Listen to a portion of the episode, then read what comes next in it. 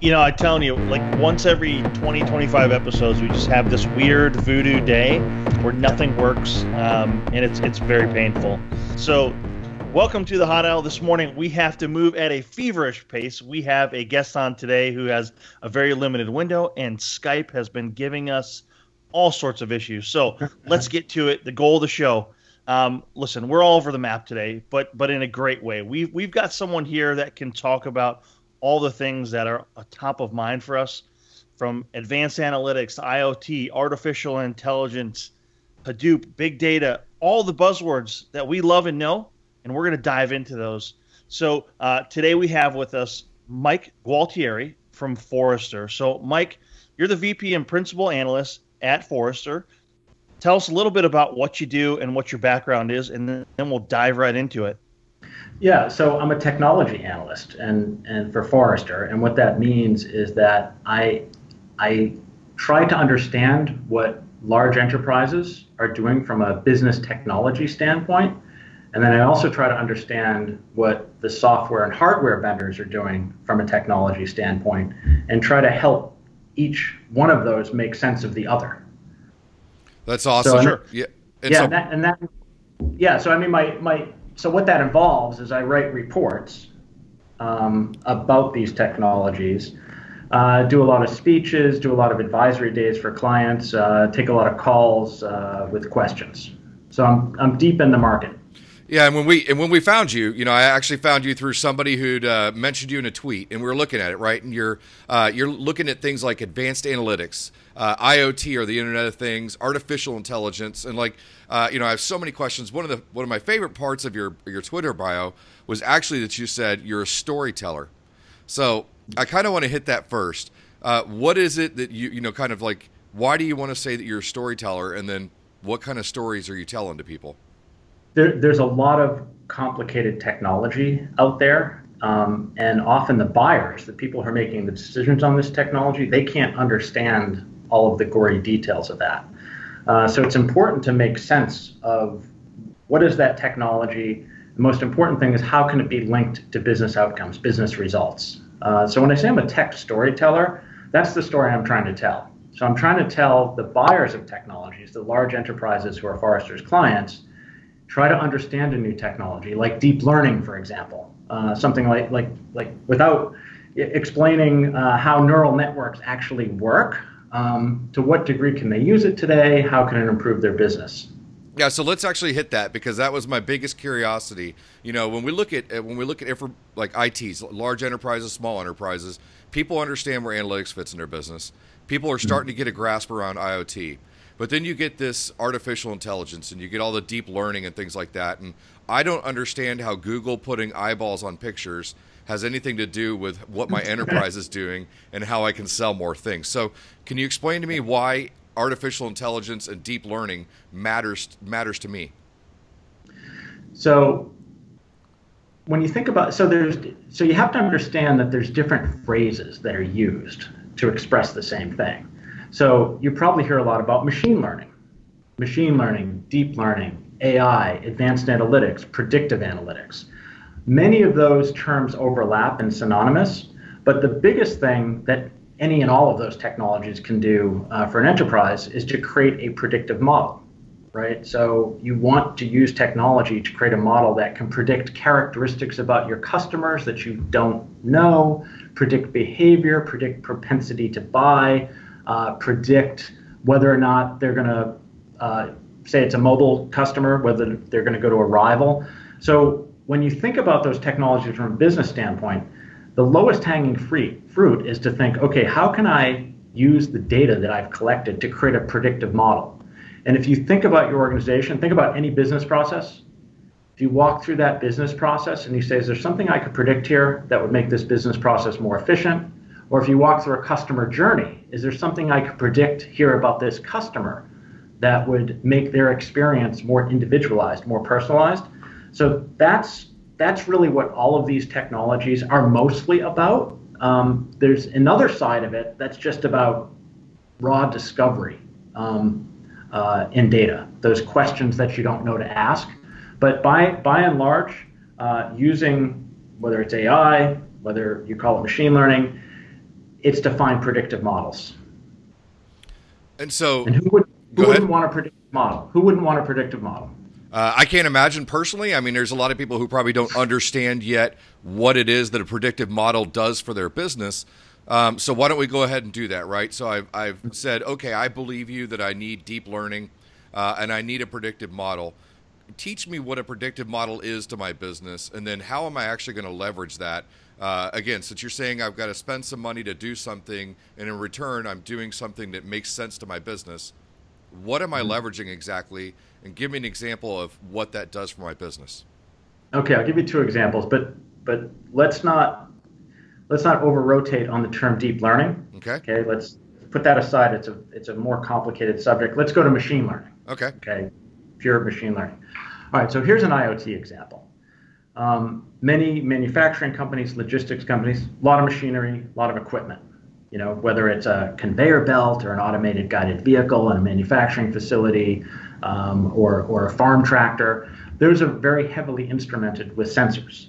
And if you think of your car, for example, you have that little dial that says, "Okay, I need an oil change every," you know, it just tells you when you need an oil change, right?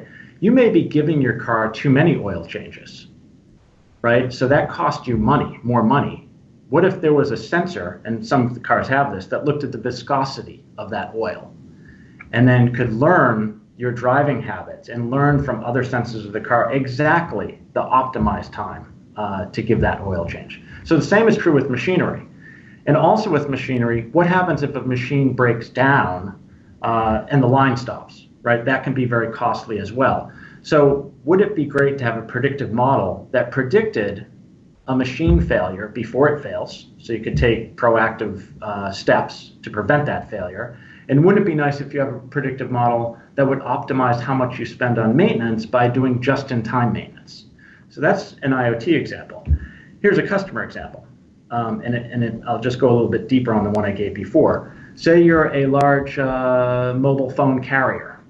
Wouldn't it be nice to know in advance which customers are likely to switch to go off your service, right, and go to a rival? Because if you knew that 30 days in advance, or 60 days in advance, or even 14 days in advance, well, maybe you can do something from a marketing standpoint. You can take certain actions with that customer to resolve their problem. So that's two examples of a predictive model. Now, another one other example, which I think will resonate, recommendation engines are predictive models. Netflix uses machine learning to generate those recommendations. And and it's a little more sophisticated than you might think. When when recommendations engines first started, it was like, if you watch this movie, uh, people who also watch this movie watch this movie, right? It's more sophisticated that because it looks at your viewing patterns. So that model gets more and more sophisticated. So that they use machine learning. Amazon uses machine learning uh, for their recommendation engine as well. So any business that wants to make a recommendation to a customer, wants to predict whether a customer is going to leave, wants, wants to predict if a machine is going to break down, um, that's all about prediction. And machine learning um, can create predictive models from data. Yeah, I think that's in, actually interesting. So um, I watched your video. You talked about using machine learning to find a predictive model, six easy steps, and you were chopping up a bunch of fruit and doing a whole bunch of things with Yeah. it. So those six steps, what are they? Um, and it seems pretty quick to consume. understanding the data because you know the first thing all machine learning is is analysis of data right so it is a form of advanced analytics so you have to you know a typical enterprise a large enterprise can have a portfolio of hundreds and sometimes thousands of applications all with potentially useful data the thing with machine learning is you don't know in advance what of that information is useful right so the first thing is to understand what data that you have and then the second step is to bring it together in an analytical data set, a data set that the algorithms will know how to use. The third step is this is where the data scientist comes in. The third step is that the data scientist runs an algorithm uh, against that data, a machine learning algorithm. So they might run uh, a, a random forest algorithm, there's many different types of algorithm, neural network algorithm against that data. And the algorithm actually looks through that data and tries to decide which data is important. And it always comes up with a model. You know, the question is if that model is valid. So now what you have to do, okay, is this model any good? So the fourth step is to evaluate the model. And it's a little complicated um, how that happens, uh, but you evaluate the model and you see if that model is good. And then if it is good, you deploy it out in the field. Now remember, all predictive models are based upon correlation, not causation. All right, so if you took a statistics or a math class, you know, your statistics professor probably told you a, a zillion times correlation does not equal causation. But that's exactly what machine learning models are. They correlate data. So it can be dangerous. So you deploy that model, and then the final step is to monitor it. Make sure that it's still working. um, and it's not that you come up with a predictive model once, you're monitoring that model and you're seeing if it decays in, in, the probability. Remember, all predictions that come out of these models are based upon a probability, right? So if you need 100% probability, um, don't use this method. You know, use scientific uh, research, you know, with a with a controlled experiment. Um, so you're constantly remodeling. And then once you're really happy with the model, it's like, hmm, gee, this is 77% accurate. This is really cool because I didn't have a predictive model before. Then you start thinking, hmm, what if I could make this more accurate? What if I could make it 80% accurate? So now the data scientist's job is to is to try to throw more data at it, to try to use different algorithms to try to make that that model more accurate. And if you think about um, uh, risk models for banks or approving of loans or, or certain sort of marketing activities, a very small percentage um, in accuracy, you know, can can have uh, millions of dollars in business implications. Sure, sure. So at Spark Summit, I think that was just in February uh, of this year, you talk specifically about this acronym MMLA, right? So massive machine learning automation yeah. as being the future of data science. So talk to us about what MMLA is and, and why it's going to be the future of data science. Sure. So, um, you know, data science, we talk about machine learning and, and data science as if it's new, but it's been around for a while. It's been around since the 70s and then sort of got a boost in the 80s with some new algorithms. But in the 80s, if you were working on machine learning, you know what you were working on? You were working on um, trying to uh, uh, make the algorithms go faster because you were running them on mini computers, 386s, 486 computers. You just you didn't have the compute power. So a lot of the research focused on uh, making the algorithms more effective. The other thing you didn't have in the 80s is you didn't have a whole bunch of data, right? Now that we have a digitally connected world, everyone's on the web, mobile, uh, you have a lot more data to work with. So, so now today we have compute power and, and potentially unlimited at a low cost, right? If you think about the cloud and we have a whole lot more data. So that's why this whole field has, has gotten uh, a, lift and, and a lot of focus. So that's changed. What hasn't changed is the way that data science goes through that process I just described. And it's a very iterative process, and the data scientist is involved at every step of the way. Now, what I didn't tell you about that process is I said, look, they get the data set, they run an algorithm, and then they evaluate it. If it works, then they deploy it but most of the time it doesn't work. So they're like, oh, this is not working. So um, they'll try a different algorithm. That's not working. They'll try another algorithm. That's not working. They'll try to new parameters on that algorithm. That's not working. And then they'll say, okay, well, maybe I'm missing some data. Uh, and they might talk to a business domain expert. Hey, do you think there's any data? Oh, yes, there's a system, you know, in our Denver office that generates, you know, some data source. Let's try to bring that in oh, now I'm getting a signal, right, on that on that data. So now I have a good model. So that is a very iterative process. So massive machine learning automation, it essentially automates that process for the data scientist. The data scientist is still involved, but instead of the data scientist running one algorithm, it not working, running another one, what the data scientist does, he says, you know what? I think we will run 80 algorithms against this data set.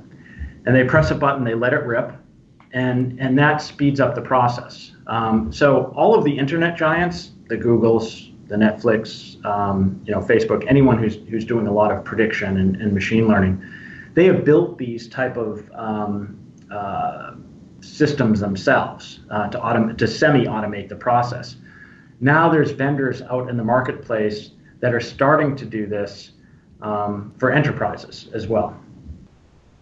Very cool. So, speaking of the Googles, um, Google just opened up its cloud machine learning to basically in beta to businesses, and um, mm-hmm. so uh, I, I, don't exactly know what that is, but what does that mean? And then I guess the follow up question would be, where do you think this kind of machine learning thing will live? Will it will it ultimately live in the cloud, or will it be on premises, or be a combination of, of all of those things?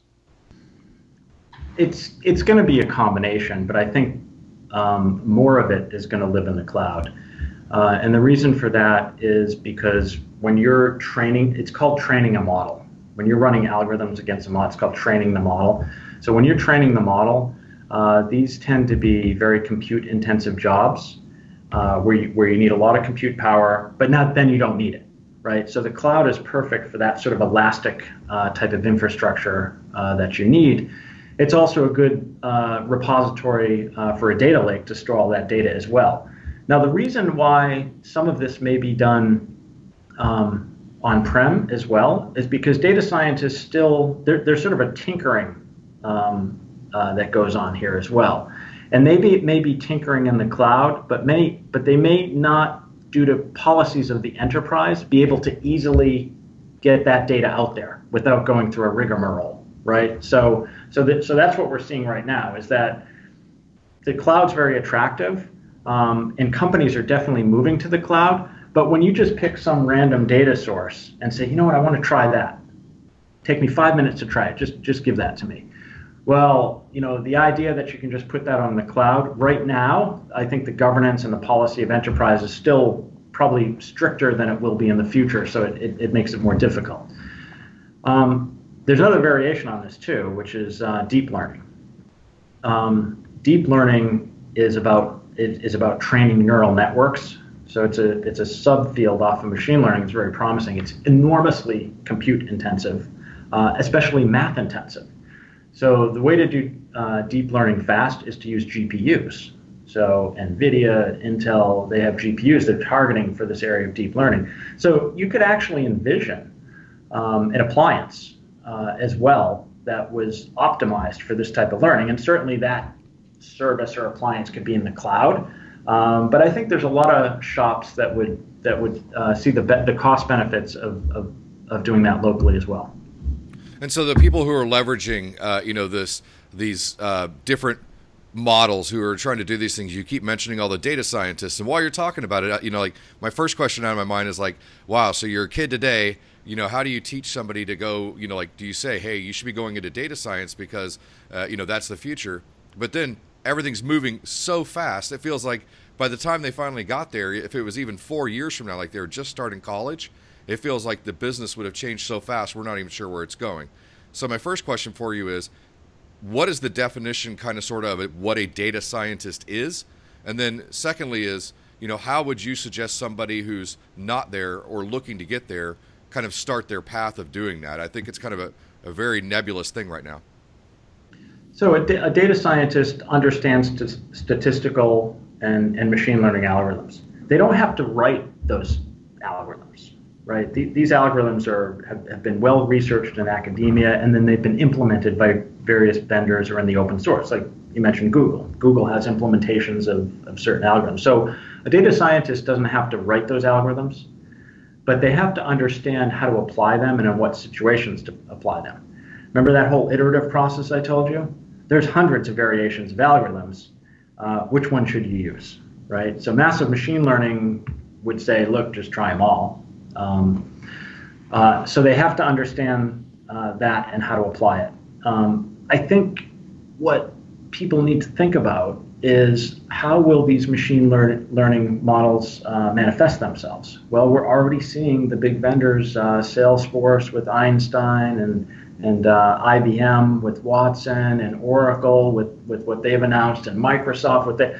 So they're all focused on this, and their intent is to have pre-built models, right? So that so that they can build AI and models into their applications and solutions. So it's going to be as much of a buy as it is a build. Um, so, you know, my recommendation for, for a data scientist is that look, um, application developers um, uh, what you know what, what kind of apps are you going to build when when they're when they can be full of prediction so it's really application developers who can use this who can use these models to build an entirely new set of apps so i would say um, i would love to be an application developer who also had data science jobs so, and that, that's kind of interesting. You actually mentioned something that was a follow on question. We were curious about kind of data science as a service, right? So, I'm a shop that maybe doesn't have somebody who's that curious or doesn't even have development talent.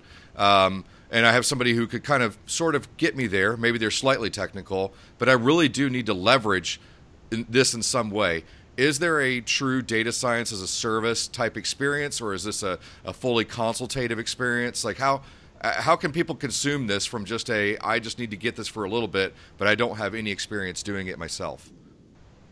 I'm not sure what you mean by as a service. There's certainly uh, consulting companies. All the big consulting companies have, have practices on this, and there's a lot of boutique ones. Um, uh, but building a model is very project oriented, right? So you can go to places like Upwork, and there's other types of online services where you can match people with expertise. Um, as a service, though, um, that's pretty difficult. So, the, so what we've seen out there with uh, Hewlett Packard Enterprise with Haven on Demand, or Watson Services, and now Microsoft with their Cortana um, and Google, is this notion of a pre-built model, right? So that whole process I talked to you about, where you train the model, what they've done is they've pre-trained models in certain domains like image analysis, facial recognition, like like, for example, you don't have to build a model to analyze an image. Google has a service where you give it an image and it will tell you you're happy, the, there's three people there, there's an airplane there, they're in an auditorium, right? So, so there's pre-built services that, that you can use as well. So there's different ways to consume this. Enterprises will probably always need some sort of data science function, but they'll also probably look at applications such as Oracle and Salesforce who have AI built in, so that's the buy. Um, and then they may use some of these pre-built models uh, just to build in uh, directly to their application. But but the pre-trained models are very specific domains. It's not going to be you know particular to their business. Okay, sure. So moving to moving to like things like advanced analytics, we talked about predictive models.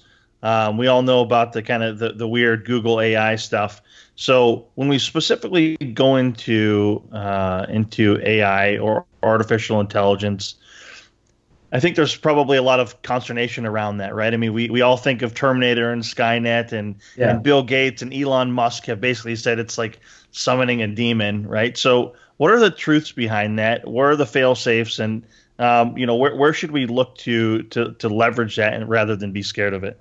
You see that article the other day? It was like two two days ago, and or yeah, two days ago in Hollywood Reporter, and it was about um, uh, doomsday bunkers of the rich and famous. Yes, I just yeah, saw, I that this that. morning.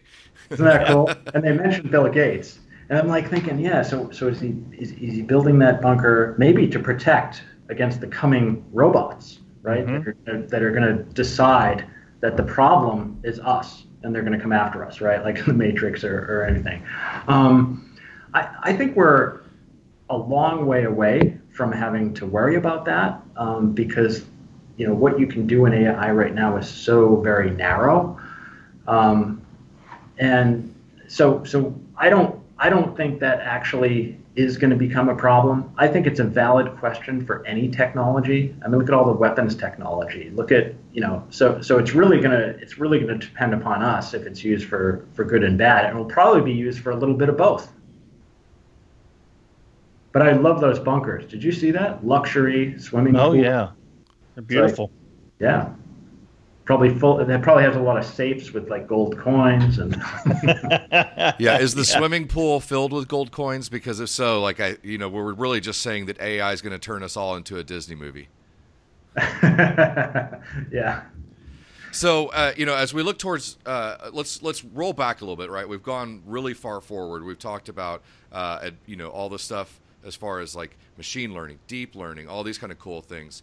But then, you know, the more mainstream stuff that we see today, right? The, the kind of big data that we talk about, uh, and we've had we've seen you in, in, you know Spark summits and talking about uh, Hadooponomics and things like that. Um, you know, the prevailing feeling that I have is that Hadoop has had a, lo- a time, and it was a loud time, but then there's a lot of other things popping up that are making it almost yeah. less relevant.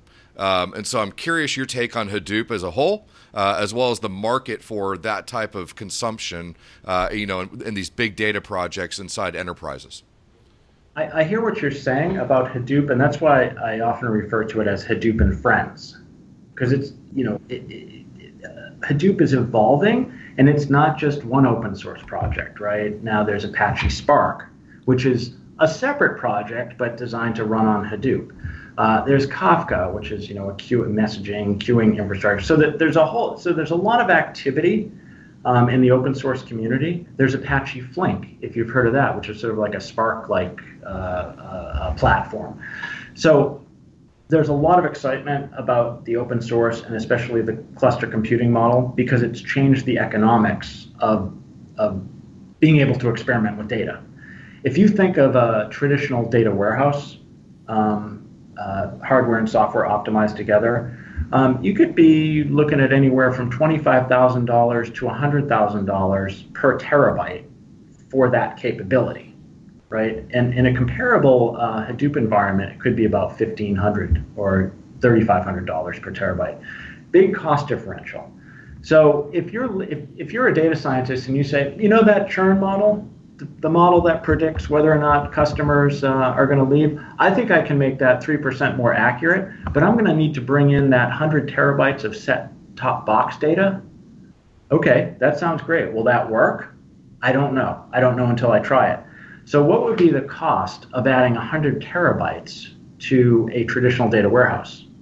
It's a pretty big ticket for not knowing whether that's going to work. But putting it into Hadoop and running that same experiment is, is much more economical. So I so I think that the open source um, uh, community and especially the cloud, because now you can run these analysis, you don't have to buy a big appliance. That's sort of changing a company's uh, ability to experiment. So uh, Hadoop is evolving. Some people might say, look, do I really need Hadoop if I have Spark? Because the reality is, all of, a lot of these machine learning jobs are occurring in Spark. So, okay, then what's Hadoop doing? Oh, well, that has HDFS, that has the storage. Well, guess what? That storage can be on Isilon, or that Spark can access it on Isilon. Spark can access it on S3 and Amazon. Spark can uh, analyze it on uh, uh, IBM Spectrum file system, or HP's for that matter. Uh, so there's a there's an argument that that you know Hadoop has to become more, but I would argue that it is becoming more, um, and that it is growing along with the other uh, uh, open source, and that it is Hadoop and friends. Yeah, and so I, am actually going to hit one specific prediction. Um, Forrester predicts that 100% of all large enterprises will adopt Hadoop. Uh, so, first question is, was that your prediction? Uh, and then the second question is, is that Hadoop or Hadoop and friends to get that 100%? That's that. That's my prediction, and that's Hadoop and friends and right now it's it's around the 50% range. Uh, many more looking at it. I think less than 20% are not interested at this point. But what Hadoop is and what it represents with the other tools is a way to analyze data in a clustered computing environment. Um, and the reason why it's 100% is because we think it's as fundamental as a web server. It's as fundamental as a, uh, a SQL server, not, not necessarily Microsoft, an RDBMS, right? So we think it's a fundamental technology, uh, analytic technology that every company will have. So it's not. I don't think it's really much of a stretch. It may run in the cloud, but they'll get it somehow. And then so the next thing is, uh, obviously early on, people went out and said, "Hey, I want to try something." Maybe they went out and consumed uh, uh, uh, consumed some sort of Hadoop experience, and then they kind of did the "if you build it, they will come" type thing, and it yeah. we saw a lot of early failures. And so do you feel like, just like other open source things, as they get rapidly adopted, there was kind of a failure rate? Is that failure rate dropping now as people are learning how to consume it, why to consume it, and the best ways to do that? Is that getting better now? Are you seeing that trend? I'm not seeing failures. Okay. Um, uh, you know, uh, uh maybe I'm only talking to happy people um, who, who see the, the, the rainbow in a, in a failure. Um, you're right, though. Um, the predominant attitude has been okay, let's build the data lake and they will come, right? Because if, if you think about what the data scientist or even or even self-service business intelligence need, they need all of these sources together. Um, we could talk about virtualization too at a different time, but but they need them all together, and they think a data lake is the way to do that. So that makes sense. Um, and then the next journey is okay, how do I provide self-service access for business intelligence? That's sort of the standard stuff that every enterprise does, reports and dashboards. But now, how do I provide that to the data scientist? So most of the questions that I used to get on this whole topic area was more about Hadoop and what is it, and and now uh, most of the questions are about the governance of the data in those platforms and also about predictive analytics and and uh, machine learning. So they're marching up um, uh, sort of the value chain. Um, and there's some companies, I know some cable companies and telecom that are uh, doing full on uh, machine learning models. And so now I'm going to follow a little bit more. You've, you've taught us a lot about uh, enterprises, you know, leveraging big data and even, you know, like how people are going to exploit it. But also, you were talking earlier about how people are exploiting things like machine learning and things like that. In traditional enterprises, you know, when you ask people to deploy these things, you see maybe a team doing this and a team doing that. So I'm curious, is the team that is delivering and supporting and helping the, the enterprise consume big data, Hadoop type, Hadoop and friends, is that the same team that can help an enterprise deliver and consume something like machine learning and those things, or and even you know IoT, or is that a separate team?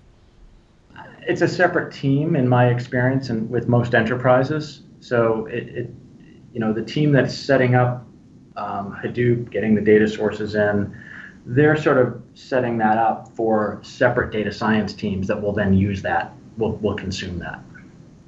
Okay. So you've uh, we talked a little bit about sensors and things. So the last thing was kind of on your laundry list of things that you cover, uh, which is uh, you know as wide as big data is wide, uh, was yeah. IoT. Um, and so you know, tell me, you know, give me a couple of practical examples. Uh, you know, it's not the Fitbit type story, but where is IoT impacting kind of like enterprise, traditional enterprise operations today? Well, so I, I mean, uh, the first thing I'll say is there's a ton of IoT applications already. Like if you talk to any of the big companies, they'll say, "Oh yeah, we've we've been doing IoT for 20 years," because they can, they point to any uh, solution that they helped create, whether it's in manufacturing or logistics, where there's sensors uh, taking information in and, and, there's some software to control it. So so in a way, IoT um, there, there's a lot of it already. Where it's going um, where I think it needs to go is to actually inject machine learning and more real time streaming data into this. Because a lot of the sensor data is kind of collected for after the fact reporting, like traditional BI. Where it needs to go is, is, is to stream all of this data, detect patterns in that data that can detect, for example, that that machine's going to break down, or to detect that customer is really interested in buying motorcycle helmets. Uh, so we should do something about that, like in the next 100 milliseconds. Um, so, so I think that the streaming aspect of it and, and the ability to inject machine learning predictive models into that stream of IoT data, you know, that's that's where the action's going to go. Right now, the IoT action is very much on the edge, um, discussing how do we collect that data. There's a, a, zillion different standards. It's kind of a mess. Um, but so it hasn't really gotten. It, it's kind of like where data, big data was, where you're pointing out, look, people are like they're setting up for it, they're building the data lake, and then they'll worry about how to do the intelligent stuff with it. IoT is in that same stage, but I think it's I think IoT will happen a lot faster, in part because now we have the data lakes and we have the open source and we have the machine learning regimes in place that that can uh, analyze that data as well. Yeah. So you, so uh, in your comments you talked about about streaming. So um, in watching you again at, at Spark Summit, you know um, you you brought up streaming as a as another type of analytics. We've always, or I've always heard descriptive, predictive, and prescriptive, uh, but you in, in, injected in there streaming. So tell us about, uh, how streaming is, is is different and and can be its own category within those those four. Yeah, I mean analytics is almost a, a misnomer um, with streaming, but here's here's why it's not. Here's why it's called streaming analytics, because streaming deals with a time window. All right, so let, let's take one of these devices. Let's take a let's take a temperature. Let's let's use an IoT example. Let's take a temperature sensor. Okay, that temperature sensor uh, might be outputting uh, temperature readings like 100 times per second. Well, what you're interested is you're interested in the change over one minute, the rate of change. So you're not interested necessarily in the temperature right now. You're interested is is this engine starting to overheat? So you want to see a rate of change. So what streaming analytics will do, the analytic on that is called a time window that's looking at that rate of change. So the analytic is that rate of change. What makes streaming analytics unique is that it, it does that in real time. It doesn't do it after the fact, right? Because we could yep. take all that data later on and, and, and do that, but it does it in real time. And the second uh, key characteristic of streaming that it can do in real time is it can detect a pattern. So let's just say um, event A comes in, and then B comes in within 30 seconds. That indicates an interesting event. It could be fraud, for example, right? So, so imagine how you do that programmatically uh, if you didn't have streaming analytics. You'd have to have a system that always waited for an A. Oh, I got an A. And now you wait 30 seconds and you see if a B comes in that 30 seconds. If it does, hooray. If it doesn't, tear down that A. But in the meantime, you've got a zillion A's coming in, right? So, so, so pro- programmatically, that's very difficult to do, and that's why this whole techno and that was formerly called CEP, by the way, complex event processing. And we view complex event processing as a feature now of streaming analytics. We recently did a wave on, on streaming analytics vendors. There were 15. So you had all the, the enterprise software vendors, but it's a very active startup space, including uh, a lot of open source as well.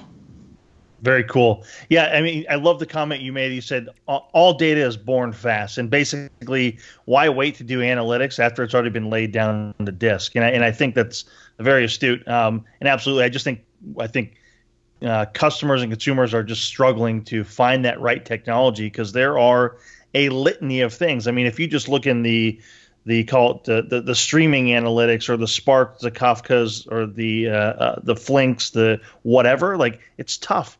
It's tough. So talk to us about talk to us kind of quickly about all data is born fast and, and why you should focus on on that streaming portion as opposed to waiting until after the fact. Well, we have a we have a concept we call it perishable insights, right? So that so that insights are, are perishable. If you don't act on them with a uh, within a certain amount of time, then the opportunity is gone.